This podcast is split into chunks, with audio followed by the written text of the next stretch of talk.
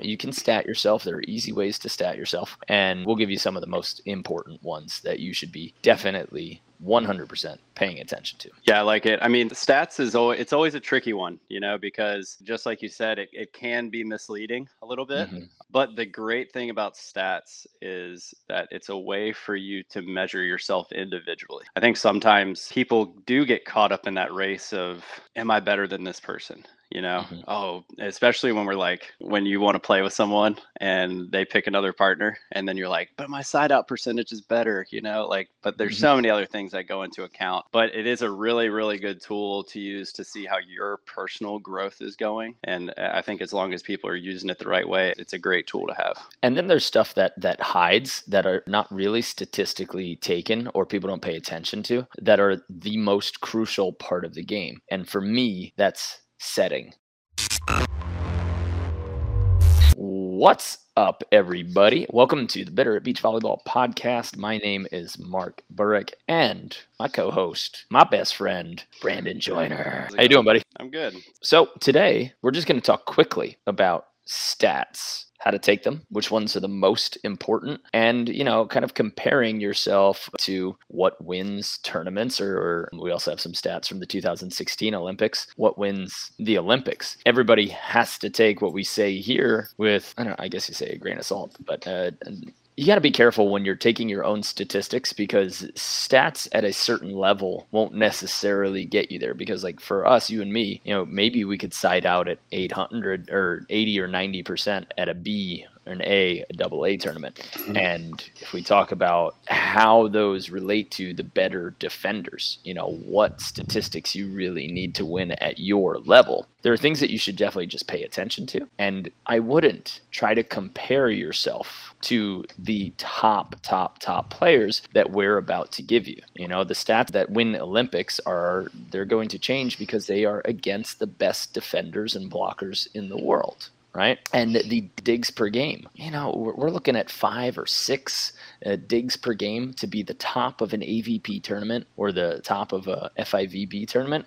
And if you're at a B or an A tournament, you're going to triple our number of digs right. you know, ideally. So just you know take a look at that. Make sure that you guys are just paying attention you know? You can stat yourself. There are easy ways to stat yourself. And uh, we'll give you some of the most important ones that you should be definitely 100% paying attention to. Yeah, I like it. I mean, stats is always it's always a tricky one, you know, because just like you said, it, it can be misleading a little bit. Mm-hmm. But the great thing about stats is that it's a way for you to measure yourself individually. I think sometimes people do get caught up in that race of am I better than this person? You know mm-hmm. oh especially when we're like when you want to play with someone and they pick another partner and then you're like but my side out percentage is better you know like but there's mm-hmm. so many other things that go into account but it is a really really good tool to use to see how your personal growth is going and i think as long as people are using it the right way it's a great tool to have and then there's stuff that that hides that are not really statistically taken or people don't pay attention to that are the most crucial part of the game and for me that's setting. Mm-hmm. I I think setting is the most important part of the game, bar none. It's the end all be all for attackers, for offense, for transition. And there is such a difference in feel uh, for each setter. There are sets that look reasonable, but are they perfect? You know, do they really put that person in the best system? And unfortunately, we don't actually have a stat that mm-hmm. really measures, you know, setting perfection. The only thing you can really measure is like over sets. And then some people like their set tighter, some people like it off. So a great set, you know, that visually looks like a great set for somebody, they might actually just hate that, you know, because of either the way it came out, how high or low it was, the rhythm of it. So with all of this, I wish there were a way for people to stat setting, but you want to have some kind of reasonable way that you can track it. And the number one thing I'll just say is limit oversets. If you are oversetting more than one ball per set, that is that's it. It's too much. You know, I'd much rather get set a bunch at nine or 10 feet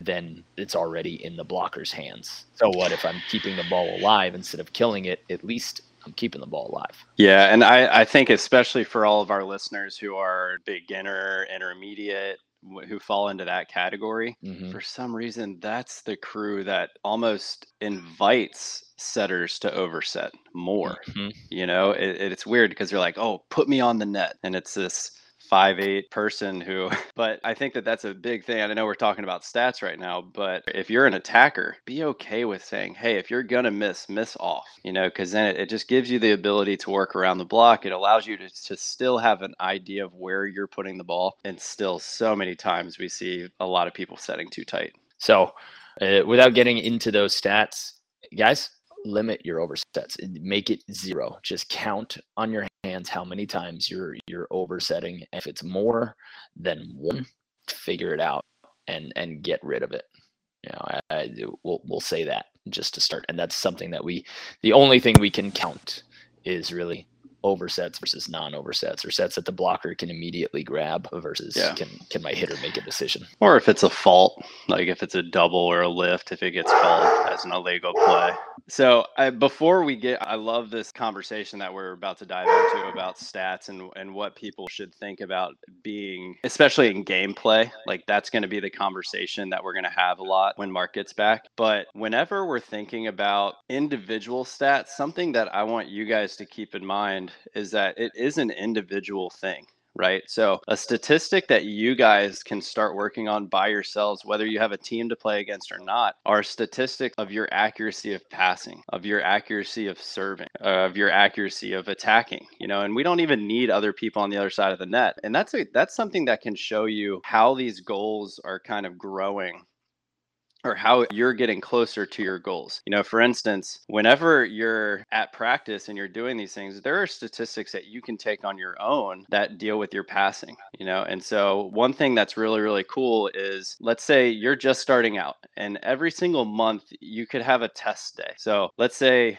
the test for passing would be that you're going to receive 10 serves okay? And then you draw a, a circle right in the setter spot maybe make it four by four feet or square whatever you want to make it and get those 10 serves and see how many times you can pass into that square. That's something where you don't even need another team you just need somebody that can serve at you. And maybe the first month that you test you only get two out of 10 right so you're passing at 20% that doesn't mean that the other passes are bad, but it shows you how many of those balls that you can actually get into that area. Maybe the next month you go up to three out of 10, you know, so now you're starting to see an improvement in your skill. I guarantee you, if you do this once a month and you have practices within that month that are focusing on the skills that you're trying to accomplish, then you're going to start to see yourself rise. These are statistics that you can take on yourself. I think a lot of people, they completely ignore this. They don't go out to the beach and, and hit 10 high lines into a two by two foot square and say, I can do this one out of 10 times you know, right. and be honest with yourself. It's kind of hard to do that because a lot of the times you're gonna feel like you fail. We're taught, especially everywhere in, in the world, you're taught that if you get below like a 70% in anything, that it's a bad grade. It's a D, it's an F, it's something terrible, you know? And so, but a seven out of 10 hitting a high line is actually pretty good, you know? And so I think if we can start thinking, kind of be thinking about those kind of ideas and allow setting our practices up to where we're testing our own statistics. Yeah. And then now we have a benchmark, you know, and that's how you see growth because you'll be able to see that maybe after the first month you didn't get a, a, the number that you liked, but each month you're improving. And I guarantee you, as those numbers improve, your gameplay is going to improve, and finally your finishes are going to improve. So, yeah, I 100% agree with that. You have to find the targets. You have to say, all right, I'm holding myself to this objective test. And with passing, it's tough because you want to make it as objective as possible. It's not ideal for everybody to get out there and, and put a hoop in the middle of the court. But one of the ones that I really like that you could do alone at home, it's, eh, you know, and it's not necessarily full on serve receive, but if you serve a ball against a basketball backboard and you just try to pass it back into the hoop, you give yourself one point for hitting the rim and and you give yourself three points for getting it in. And then just keep, you know, do that 20 times. And every 20 times, you just keep getting better on that. Keep your score. score. Yeah. yeah. And it's was, simple. Yeah. It's way harder. People are making it way harder to see how much better they're getting, yeah. you know, when it's just these little ideas that you can use to see your mm-hmm. growth by yourself. So with our testing, if you guys are ever interested in seeing how we rate the better at beach volleyball players. We don't have it on the screen, but I can type it up here you go to www.betteratbeach.com forward slash level two test. That's the easiest. That's the basic, basic, basic test that we have. And it's a, a number one, it is a, a knowledge test. And number two, it's also a performance test. And you'll see the video on that. That's how we rate and test our players. And I want you guys to go check that out because it's going to show you how we test our players at camps, at clinics, and our classes to see if they're actually upgrading. And these are objective tests that you guys can use. So the whole video is there, the whole knowledge assessment is there, and that'll lead you into level three test, which is just beyond complete beginner, and then level four test, which might be an A player comparatively. So if you guys want to check that out, take the written test and try to pass that physical test, we're, we're actually coming up with an academy where you can get ranked and come to certain camps because of it. But check that out, betteratbeach.com forward slash level two test that will start you and lead you through all of the tests that we have. And you can do those physicals at home. You know, we'll show you on the video exactly how to do it. And if you're an organizer or you run your own tournaments, leagues, whatever, and you're wondering how these people should be ranked, oh, Johnny always signs up for double A, even though he's these are the reason that we built this is because it shows what type of volleyball player they are. You know, mm-hmm. one of my favorite things to see at camp is when somebody comes for the first time and they pass their level two and then they try for level three and they happen to fail. And then they come back and they've been working for a couple months. They come back, they took in a little bit more information from camp, and then they're able to pass that level three. It's something that they do, you know, yeah. and they get rewarded for it. So it's it's a great system. If you have any type of league, if you're wondering what level you are, this is a great, great place to start. Yeah. All right. So this, like we said, this is going to be a quick hitter. So we got about eight minutes left, and all we're going to talk about are the stats you want to pay attention to. Right. Number one, we're just going to go simple for serving statistics your ace to error ratio. Now, most players, most coaches will say that you want to be at about a one to one ace to error ratio, which means if you're making an error, you're hitting it out, you're hitting the ball into the net. For every time you actually miss, you want to say, all right, maybe I've earned an ace. That is a good easy statistic for you to pay attention to. How many aces did I get? How many misses did I get? Because if I'm being so aggressive that I'm missing so much that I'm actually getting aces on, you're not even giving yourself a chance to win those points. And yes, you might get that little kind of Vegas syndrome where you get one win every 10 times you miss. That doesn't work out for you in Vegas. It doesn't work out for you in beach volleyball. It feels good when it happens and you think you struck gold, but over time that is going to lose you matches. You there is a risk ratio that you need to take when you're talking about all right, what's the other team's side out percentage? You know how good are these guys that we're playing? When when we serve them are they are they siding out? Are they winning 7 out of 10 points? All right well then we got to measure it back. Maybe we got to get them in trouble uh, you know more frequently. But if you give somebody a ball again we'll go back to especially the B A double A players. Many times against another team somebody on the other net they're actually making more errors than they get kills that's the difference maker in the mm-hmm. A tournaments. The people who win A tournaments are literally the ones who keep the ball in longer and make less errors. It's not the people who are mashing balls, getting kills. It's the people who are making less errors and forcing the other team to play because they will make more errors. There are some teams that you could literally shovel it back on one every time and just watch them throw their own game away. So, very simple ace to error ratio. Make sure that for every error that you have from the service line, that you're at least making up for it with one ace you know, or or, or at least forcing one free ball. Yeah, I like that. You know, because eh, that's a tricky statement. You know, because a lot of times, whenever people make it make an error on a serve, you know, I love the I, I love what you're saying about the stay aggressive. You know, you got to earn an ace because that's the ratio that you're going for. But you also you don't want to overcorrect. You know, like there still has to be some kind of control within your game. I like the idea of trying to put them in a tricky situation where you're either acing them or you're looking at getting a free ball in return. I, I think that those can kind of go hand in hand. Yeah. The next thing we'll talk about, aside from probably the most important for your game, is your attack percentage. So your attack percentage, for people who don't know, take the total times you swing that you have the opportunity to attack the ball. And then you take your kills. A kill is any time where you swing at the ball and the setter just does not have an opportunity to play it. You take your errors anytime you get blocked into the net or hit out of bounds. So you take your kills, you subtract your errors, and you put that over or you divide it by the total attempts.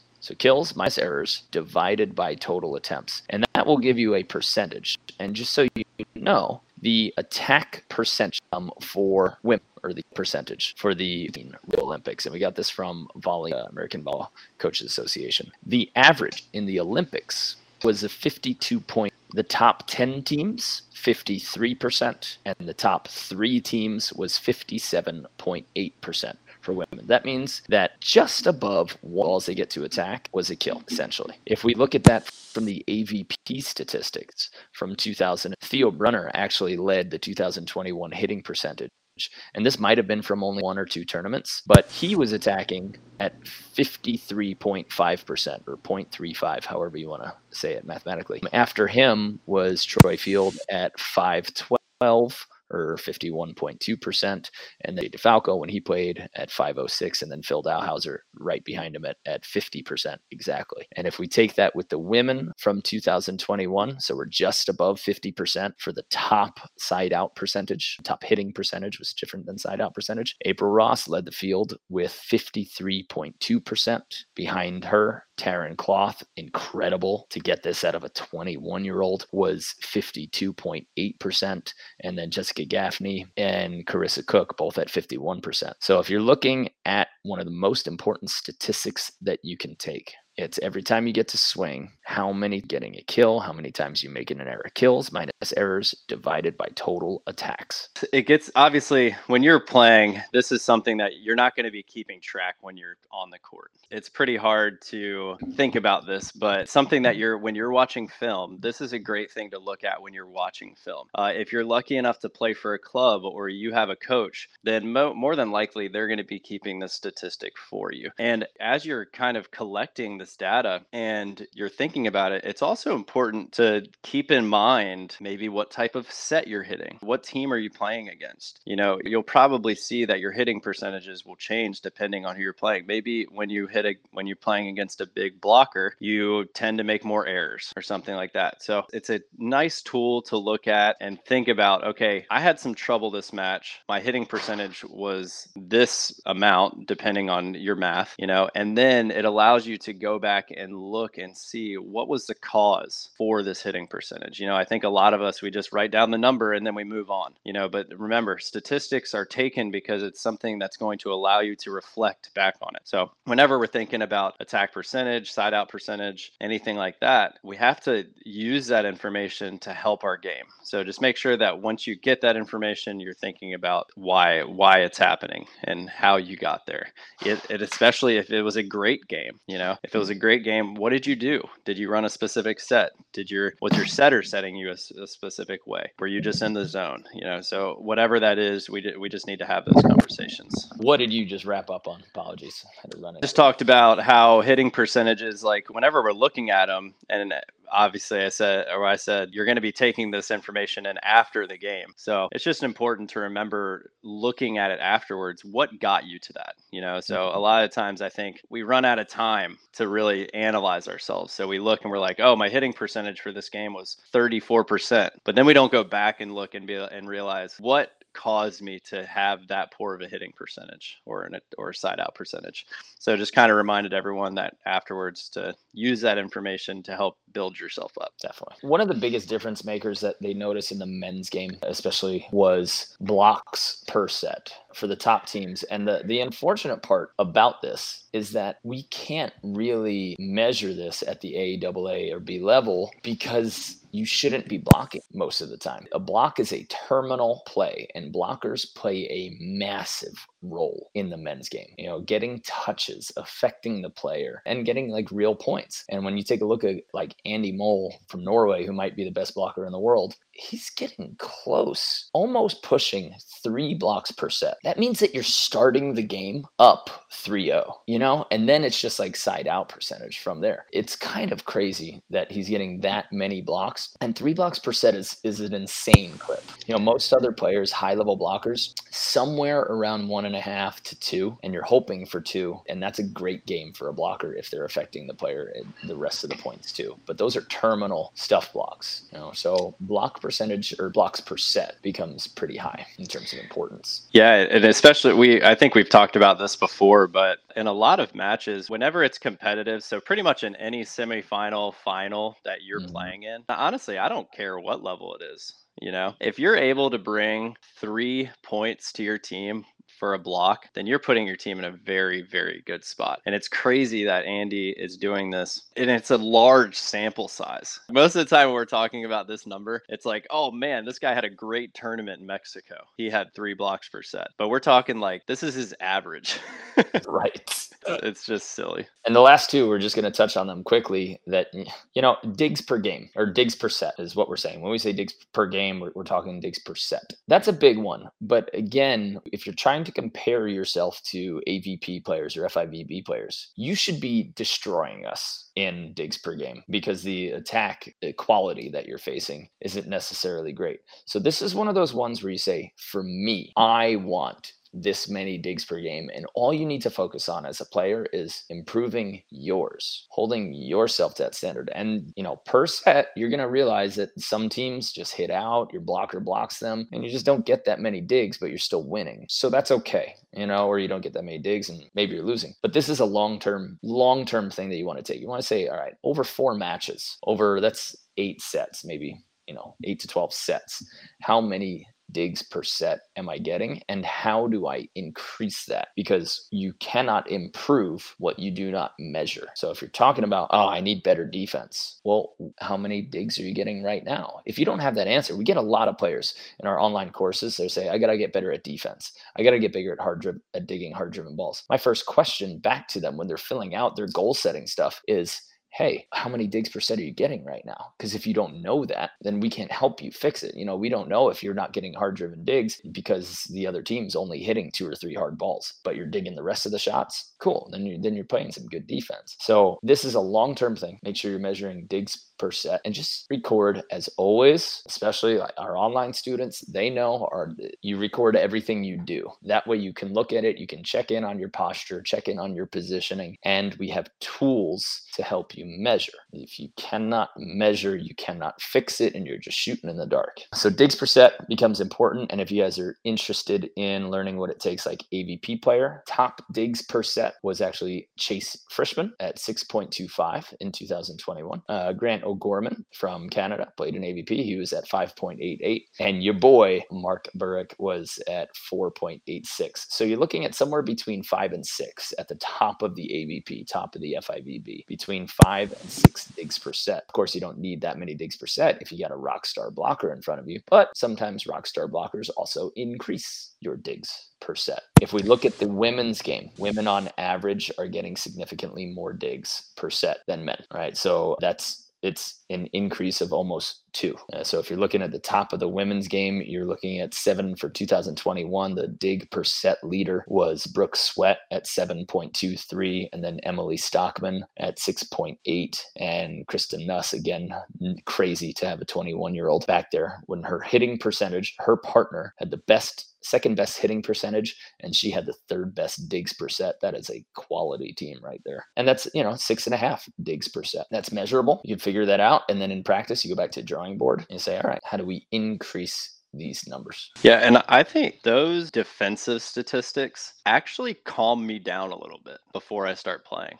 You know, I think a lot of times when we're playing defense, we think I have to get this play every single time, you know. But I think re- hearing those statistics about three blocks per set, you know, and that's a lot. And then those six digs per set, five digs per set, whichever you, you want to listen to, it allows you to stay a little bit more patient and make you realize that, like, you know what, I've got 21 points. And as long as I can get close to that number, then mm-hmm. I'm going to set myself up for victory. You know, I think a lot of people get too frantic throughout an entire match. They don't realize that number. And that's when you start to see people fall apart completely because they, they start being like, oh my gosh, I need to get this dig. And whenever you have that feeling, that's when things start to fall apart a little bit. So personally, I think hearing those numbers kind of calms me down a little bit. Yeah. But and it should, it should, you know, it makes you think like, oh, I don't need a dig on every single play. I just you need, need you need information myself. on there every single play, but you don't necessarily need the dig. Yes. We we've touched on that in a few of our other videos, but mm-hmm. tracking mm-hmm. what's going on, how to make somebody comfortable that's going to lead to a dig two or three points later where then you can take advantage. It's not always just getting pissed off, you know, every single time you don't get a dig or a shot. You'll see top level players be completely calm about losing a point because we mm-hmm. know that the other team has spent 20 years learning how to win points.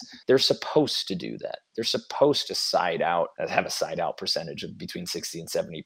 They're supposed to have an attacking percentage one out of every two balls, right? So we're not looking for a dig on every point. Of course, we'll take it, but you're not going to get all moany when you're not getting one and pouty. And I think a right. lot of amateur players expect to get a dig every point and they get so upset. But that's when you know that they're not really thinking long term, mm-hmm. strategy. Okay, this will lead to a dig on the next point because now I see why he got that kill. That's when you guys want to pay attention to is passing percentage. This is very measurable, but it's also kind of subjective. So we usually go on a three point passing scale, right? If you pass a ball that is perfect, the setter can walk into it comfortably. You know, I, I always make the joke at camps like sip a little uh, an espresso and then set, you know, just chill and set on balance.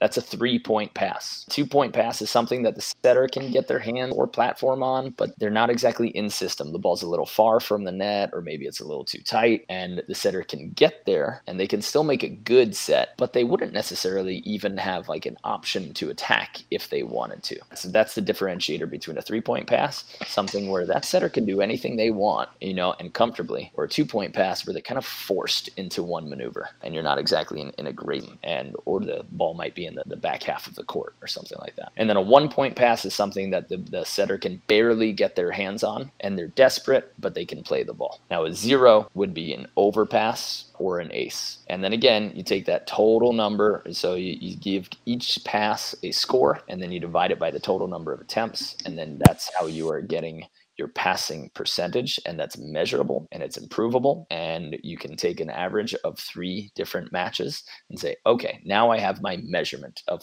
passing that is usually going to lead to better sets. And this is something that we can improve. And you said it you know putting a, a square four by four foot box you can use that same three point passing skill. And if you really want to simplify it just measure good and bad. You know if you don't want to do the math just take 20 passes and say good or be tough on yourself and know your own standards and say bad yeah, and measure it. Write it down in your journal real quick. Take a look at the end of the week or the end of the month like you said and then see what you can fix. But guys you cannot fix what you don't measure. And if you're telling me and asking me, and I get I get all the DMs, get all the emails, how do I fix this? How do I improve this? Where are you right now? That's what you have to answer first. Okay. And that's it. You know, of course, at the elite level, you have to be above a 2-4. You know, you got to be consistent, very, very consistent against tough servers. And it is very difficult to get elite passers out of system. You know, it's always threes and twos, and on the oddball, once per set, you might get an overpass.